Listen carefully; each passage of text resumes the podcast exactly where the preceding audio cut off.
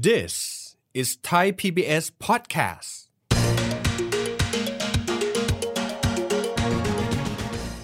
ทุกๆวิกฤตในอดีตของประเทศไทยเนี่ยมันเป็นที่มาของการเติบโตรอบใหม่ของอืมหุ้นไทยเสมอ 1 ปีถึง 2 ปี หากิจการที่ เป็น reopening แต่ถ้าสมมติมองในระยะยาวๆนะครับพอร์ตหุ้นปันผลเหมาะอย่างยิ่งกับหุ้นไทย หุ้นเหล่านี้ราคาไม่ได้แพงมากอืมอืมแต่สร้างรายได้และกำไรอย่างสม่ำเสมอ และจ่ายปันผลในระดับ 3 4 หรือ 5%ได้อย่างดีครับ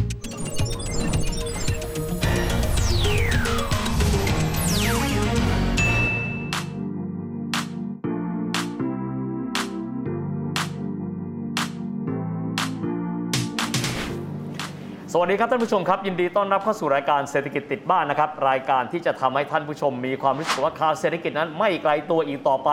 เรื่องการออมการลงทุนก็เป็นส่วนหนึ่งในชีวิตของท่านกันด้วย วันนี้ครับเราจะมาคุยในหัวข้อเรื่องของการลงทุน อย่างที่เราอาจจะเคยเกริ่นไปนะครับว่าการลงทุนนั้นเราสามารถที่จะลงทุนได้ในสินทรัพย์ที่หลากหลายกันด้วยหนึ่งในสินทรัพย์ค่อนข้างจะยอดนิยมเลยของนักลงทุนก็คือหุ้นไทยนี่แหละครับแต่ต้องยอมรับนะครับว่าในช่วงที่ผ่านมานี้ หุ้นไทยเหมือนกับว่าจะมีการปรับตัวขึ้นลงแบบที่เขาเรียกกันว่า ไม่ค่อยหวือหวานักสักเท่าไหร่กันด้วยท่ามกลางสภาวะแบบนี้สำหรับคนที่เป็นนักลงทุนนั้น ควรจะพิจารณาปัจจัยใดเป็นพิเศษกันบ้าง วันนี้แขกรับเชิญของเรานะครับ ท่านเป็นนักลงทุนสายเน้นคุณค่าหรือว่า VI Value Investor คุณอาทิตย์กิรติพิษหรือว่าพี่นิวโป้งครับ พี่นิวโป้งสวัสดีครับ สวัสดีครับ ต้องยอมรับนะครับว่าเราคนไทยครับพี่ในเวลาที่เราจะมีการลงทุนกับสินทรัพย์เสี่ยง อย่างเช่นกรณีของหุ้น เราก็จะนึกถึงหุ้นไทยเป็นหลักเลยนะครับ แต่ว่าที่ผ่านมาหลายคนก็ใช้คำว่ามันไซด์เวย์คือมันไม่ขึ้นมันไม่ลง แต่ว่ามันออกทางข้างตลอดเลย มันเหมือนมันไม่ค่อยมีเสน่ห์พี่นิ้วโป้งมองประเด็นนี้ ในฐานะของการที่เป็นนักลงทุนเนี่ยมองว่ามันมีปรากฏการณ์แบบนี้มันเป็นยังไงบ้างครับ ทุกๆวิกฤตในอดีตของประเทศไทยเนี่ยมันเป็นที่มาของการเติบโตรอบใหม่ของอืมหุ้นไทยเสมอ ยกตัวอย่างเช่นโอ้โหเอ่อดรวิทย์จำปี 2528 ได้ไหมอือฮึ2528 ผมจำได้ว่าเป็นการเข้า IMF รอบหนึ่งครับมันเป็นยุควิกฤตเศรษฐกิจ แล้วก็เกิดการลงทุน Eastern Seaboard อ่าฮะโชดช่วงชัชวานแถยุวคๆนั้นเชิดช่วงชัชวาน Eastern Seaboard ลงทุน แล้วก็เปิดเป็นนิคมอุตสาหกรรมครับญี่ปุ่นย้ายฐานการผลิตเข้าอ่าฮะประเทศไทยเป็นศูนย์กลางของการผลิตอิเล็กทรอนิกส์ครับ แล้วก็ปิโตรเคมีอืม นะครับรวมทั้งการเกิดขึ้นของอุตสาหกรรม ต่างๆ value chain ต่างอืม ๆ นิคมอะไรต่างๆ เนี่ยคือการเติบโตรอบหนึ่ง หลังจากปี 2528 ปุ๊บเราก็เติบโตมาจนกระทั่งโตเต็มที่เลย 2537 ครับ 10 ปีหลังจากนั้นเป็นขาขึ้นเลยนะ อืมอืมแล้วก็มาแตกอีกรอบหนึ่งตอนปี 40 ต้มยำกุ้ง ต้มยำกุ้ง พอปี 40 ปุ๊บเนี่ยเกิดวิกฤตต้มยำกุ้ง แต่หลังจากวิกฤตเป็นโอกาสรอบใหม่อืม ของ หุ้นไทยครับเพราะเป็นการเติบโตของยุคโมเดิร์นเทรดค้าปลีกครับเครือพลังงานปตทอ๋อฮะตอนนั้นเนี่ยมีการ M&A เยอะมากครับแล้วเครือปตทใหญ่ขึ้นเยอะมากในช่วงนั้น แล้วก็เป็นการเติบโตของยุคหุ้นสื่อสารโทรคมนาคมครับนะครับถัดหลังจากนั้นยุค hamburger crisis อืมถัดจากนั้นอีก 10 ปี คือครับปี 2551 โดยประมาณนะฮะเกิด hamburger crisis ที่อเมริกา นะแต่ประเทศไทยแทบไม่ได้รับผลกระทบอะไรเลยนะอือฮึอะแต่หลังจากวิกฤตตอนนั้นเนี่ยที่อเมริกาเนี่ยประเทศไทยเติบโตอย่างมากจากธุรกิจบริการท่องเที่ยวโอ้เป็นยุคเติบโตของหุ้น AOT หุ้นการท่าอากาศยานครับหุ้นโรงพยาบาลอืมหุ้นรถไฟฟ้า เครือข่ายรถไฟฟ้า หุ้นโรงแรมครับนี่คือกิจการระดับแสนล้านทั้งนั้นที่ผมพูดมานะ เพราะฉะนั้นจะเห็นว่า 3 วิกฤตที่ผ่านมาเนี่ยมันมี พระเอกที่พาเรากลับมา ครับ แต่พอมารอบเนี้ยเราเกิดคำถามว่าเฮ้ยประเทศไทยเนี่ยเหมือนไม่มีเขาเรียกว่า new S curve คือยักางรไม่มีเติบพระเอกตัวใหม่ ใช่ อืม คือการเติบโตรอบใหม่ ครับ มองไกลๆเนี่ยตอนนี้เรายังไม่มี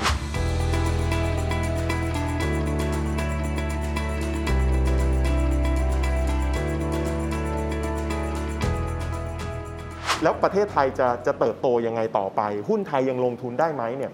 ผมคิดแบบนี้ฮะผมคิดว่าเราเป็นหุ้น old economy อืมคืออยู่ในเศรษฐกิจเก่าครับ แต่ข้อดีของหุ้น old economy เหล่านั้นเนี่ยคือมันเป็นหุ้นที่กึ่งผูกขาดอือฮึหรือว่ากินขาด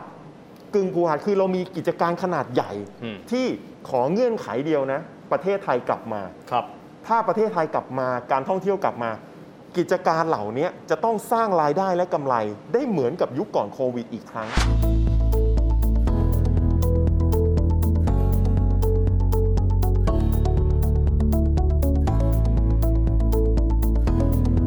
หุ้นตัวไหนที่มันยังไม่ฟื้นอืมแล้วก็มีอยู่จริงๆนะฮะครับที่มันยังไม่ฟื้นจากรอบโควิดมาเนี่ยอืมเพราะผลประกอบการตอนนี้การเปิดประเทศก็ยังก็ยังไม่เต็มที่ยังไม่เต็มที่นักท่องเที่ยวยังยังไม่กลับมาเต็มที่ แปลว่าโอกาส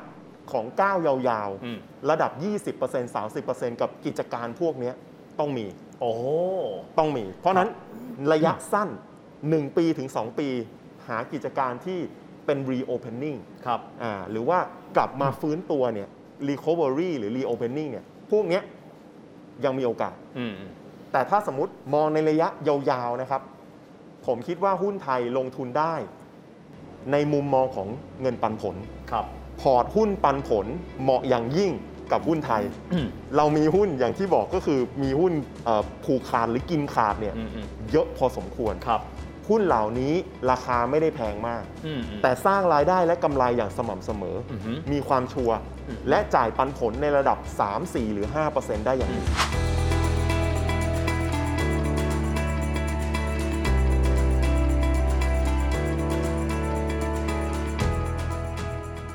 น่าสนใจแบบนี้หลายครั้งที่เวลาคนที่ลงทุนแล้วเนี่ยอาจจะมองอยู่เสมอว่าเราจะติดตามข่าวเศรษฐกิจไปทำไม พอพี่นิ้วโป้งได้อธิบายแบบนี้ทำให้เราได้รู้ว่าการที่เราติดตามข่าวบรรยากาศทางเศรษฐกิจ เช่น เดี๋ยวประเทศจะกลับมาเปิดเมื่อไหร่ มันมีความเกี่ยวพันกันกับเรื่องของตัวราคาหุ้นที่เราจะไปลงทุนด้วย แบบนั้นผมพูดถูกไหมครับพี่ มันมันเกี่ยวข้องกันนะ มันสามารถทำให้เราเลือกการลงทุนครับหรือไม่เลือกการลงทุนกับบางกลุ่มได้อืมยกยกตัวอย่างเช่น ในในภาวะนี้นะเรากำลังเข้าสู่ช่วงปลายโควิดแล้วครับเราควรจะเลือกหุ้นที่เตรียมพร้อมอืม ที่จะรับโอกาสหลังการเปิดประเทศอย่างเต็มที่ครับการซื้อตรงเนี้ยแล้วมองภาพระยะ 6 เดือนถึง 1 ปีเนี่ยถ้าจุดต่ำสุดเราผ่านมาแล้วนะอือฮึแปลว่าอะไรแปลว่ากิจการเหล่านี้ที่จะเป็นกิจการตามการเปิดประเทศอืม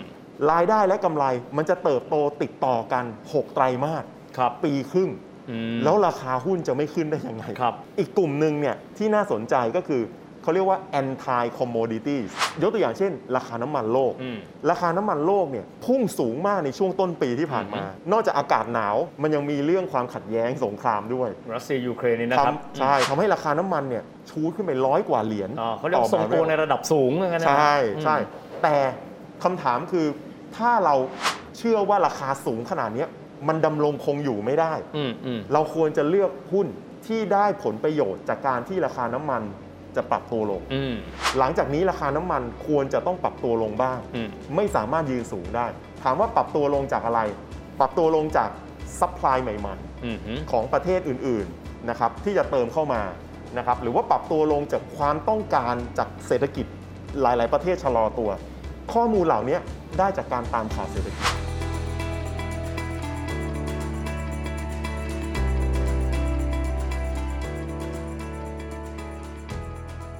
เวลาที่เราดูกระดานหุ้นนะฮะเขาก็จะมีการแบ่งออกเป็น sector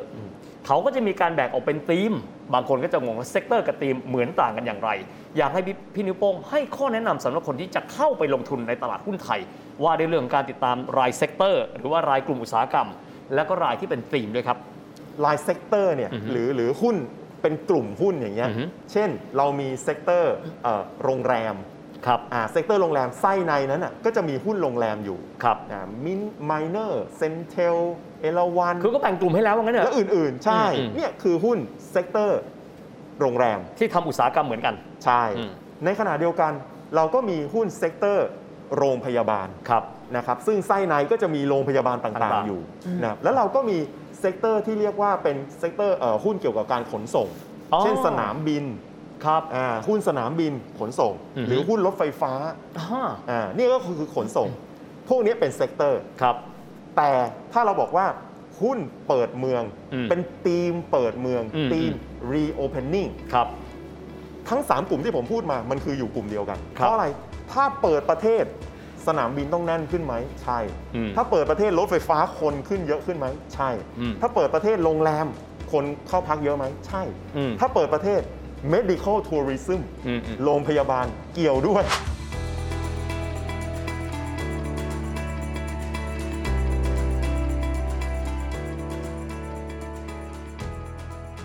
บางทีเขาบอกว่าเน้นการถือหุ้นปันผล แล้วก็บางอันบอกว่าไม่เน้นปันผลข้อดีข้อเสียแตกต่างกันคืออะไรครับพี่ โดยธรรมชาติของหุ้นนะหุ้นที่ไม่เน้นปันผลหรือปันผลน้อยๆเนี่ยอืมอะสมมติกิจการไม่ได้ขาดทุนนะอืมเพราะมันมีหุ้นที่ไม่ปันผลเพราะกิจการขาดทุน ครับแต่ผมเอาเป็นเป็นหุ้นที่ดี เป็นอืมกิจการที่ดี แล้วเขาเลือกที่จะปันผลน้อยมากหรือไม่ปันผล อืมอืม ถามว่าเพราะอะไร เพราะกระแสเงินสดจากการดำเนินงานเขาสามารถนำมันไปต่อยอด จากการขยายกิจการได้ เอาไปลงทุนขยายต่อใช่อืมกิจการเลือกที่จะนำมันไปลงทุนเพิ่มครับลงทุนเพิ่มคือขยายสาขาอือหือเปิดสายการผลิตใหม่อืมอ่าสะออกโปรดักต์ออกสิซื้นอค้าเทคตัโนวโลใหม่ยีใหม่อะไรก็ตามแต่ใช่หรือแม้กระทั่งไปซื้อบริษัทอื่นเข้ามาอ่าฮะอย่างเงี้ยมันคือภาษาอังกฤษเรียกว่า growth story อืมเรื่องราวแห่งการเติบโตโอเค กิจการต้องสร้างเรื่องราวแห่งการเติบโต นี่คือหุ้นเติบโตหุ้น growth stock ครับดังนั้นจะจ่ายเงินปันผลที่ค่อนข้างน้อยอือหือหรือหุ้นบางตัวจ่ายปันผลเป็นหุ้นอือหือคือไม่จ่ายปันผลเป็นสดเงินสดครับเขาเรียกว่าเป็น stock dividend อ๋อเพราะเพื่อเก็บกักเงินสดเอาไว้กับกิจการ ผมนึกออกแล้ว แต่อ่าให้ไปในรูปของหุ้นแทนที่ใช่อืมนี่คือนี่คือแบบหนึ่งก็จะเป็นหุ้นเติบโต กับกิจการอีกแบบหนึ่งจะมีความเป็นเขาเรียกว่าหุ้น defensive อือหือ หุ้นสามัญประจำบ้านอืมกิจการมีความใหญ่อืมอืมมีรายได้ที่ค่อนข้างชัวร์อืมมีกำไรที่ค่อนข้างเอ่อแน่นอนอือหือนะครับกิจการเหล่านี้อาจจะไม่ได้ขยายกิจการเยอะมากอืมมีความอิ่มตัวในระดับหนึ่งครับเพราะฉะนั้นเขาก็สามารถจ่ายผลตอบแทนออกมาได้เยอะอืมในรูปของเงินปันผลครับหุ้นประเภทนี้เนี่ยจะจ่ายเงินปันผลออกมาในสัดส่วนที่ค่อนข้างสูงมของกำไรสุทธิครับ เช่น หุ้นธนาคารอืมหุ้นสื่อสารโทรคมนาคม หุ้นโรงไฟฟ้าอือหือพวกเนี้ยเขาเรียกว่าเป็นหุ้นแนวดีเฟนซีฟครับเป็นหุ้นแข็งแกร่งอืมเพราะฉะนั้นก็จะเป็นแบบปันผล หลักคิดหลักๆ เลยที่พี่อยากจะฝากไว้ให้กับคนที่เขาอาจจะเริ่มต้นลงทุน และเริ่มต้นประเมินความเสี่ยงของตนเอง และคิดว่าควรจะไปลงทุนในหุ้นแบบใด มีหลักการในการคิดยังไงบ้างครับพี่ อันดับแรกเนี่ยท่านทำความเข้าใจตัวเองก่อนอืมนะว่าท่านเป็นนักลงทุนที่รอได้หรือรอไม่ได้อืมฮึนะถ้าเป็นนักลงเอาเอาแบบสาย VI ก่อนนะอืมอืมเป็นนักลงทุนสายที่รอได้ครับ ชอบอ่านชอบวิเคราะห์ อืม ชอบติดตามข่าวเศรษฐกิจ อืม ดูตาดูหูฟังสมองคิดอืม นะเป็นแนวแบบนี้นะครับ แล้วก็ทำการบ้านอ่าเก็บข้อมูล แล้วตัดสินใจในการทยอยซื้อหุ้นอืม นะโดยใช้ปัจจัยพื้นฐานเป็นหลัก แล้วก็มีการประเมินมูลค่าด้วย แล้วซื้อเฉพาะตอนที่มันถูกอืมนะครับเนี่ยสิ่งต่างๆเหล่านี้แปลว่าท่านเป็นนักลงทุนสายปัจจัยพื้นฐานครับ สาย VI ได้พ อเป็นสาย VI ปุ๊บก็มี VI ทั้งแบบชอบสร้างพอร์ตแนวโกรธอืมแล้วก็สร้างพอร์ตปันผลเช่นเดียวกันครับอ่าซึ่งจากที่ผมเจอพักคู่เพื่อนฝูงมานะ ถ้าใครอายุมากขึ้นระดับหนึ่งแล้วก็อืมมีความมั่งคั่งระดับหนึ่งแล้วอืมเขาจะสนใจเงินปันผลอ๋อเพราะว่าการสร้างพอร์ตเงินปันผลเหมาะกับตลาดหุ้นไทยในระยะยาวครับๆแล้วสองคือพอร์ตปันผลเนี่ยเขาเรียกว่า money making machine มันคือเครื่องจักรผลิตเงินสดแบบหนึ่งครับถ้าเป็นสมัยพ่อเนี่ยอาจจะต้องสร้างพ่อผมเนี่ยอาจจะต้องสร้างอพาร์ตเมนต์อือฮึเอาเงินไปลงทุนอพาร์ตเมนต์แล้วเก็บค่าเช่าครับแต่สมัยเนี้ยสิ่งที่เหมาะอย่างหนึ่งก็คือสร้างพอร์ตที่เป็นเงินปันผลอือฮึแล้วมันก็จ่ายปันผลให้เราทุกปีเนี่ยอย่างช่วงเนี้ยมีนาเอ่อช่วงเมษายนเนี่ยก็จะเริ่มมาแล้ว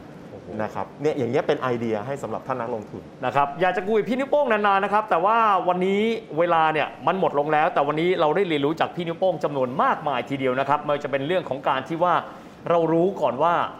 สิ่งที่เราจะไปลงทุนนั้นเราลงทุน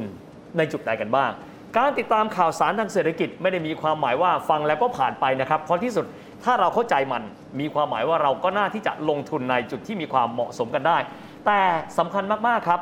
รู้อะไรไม่สู้ รู้ตัวตนของเรากันด้วย เพราะท้ายที่สุดแล้วนะครับ จริตการลงทุนของคนแต่ละคนไม่เหมือนกัน สไตล์ผลตอบแทนของหุ้นไทยแต่ละตัวก็ไม่เหมือนกันเช่นเดียวกัน วันนี้ต้องขอบคุณพี่นิ้วโป้งมากๆเลยนะครับ ขอบพระคุณมากครับพี่ครับอะและนี่ก็เป็นภาพรวมนะครับของรายการเศรษฐกิจติดบ้านในวันนี้นะครับ และพบกันใหม่โอกาสหน้าสำหรับวันนี้ สวัสดีครับ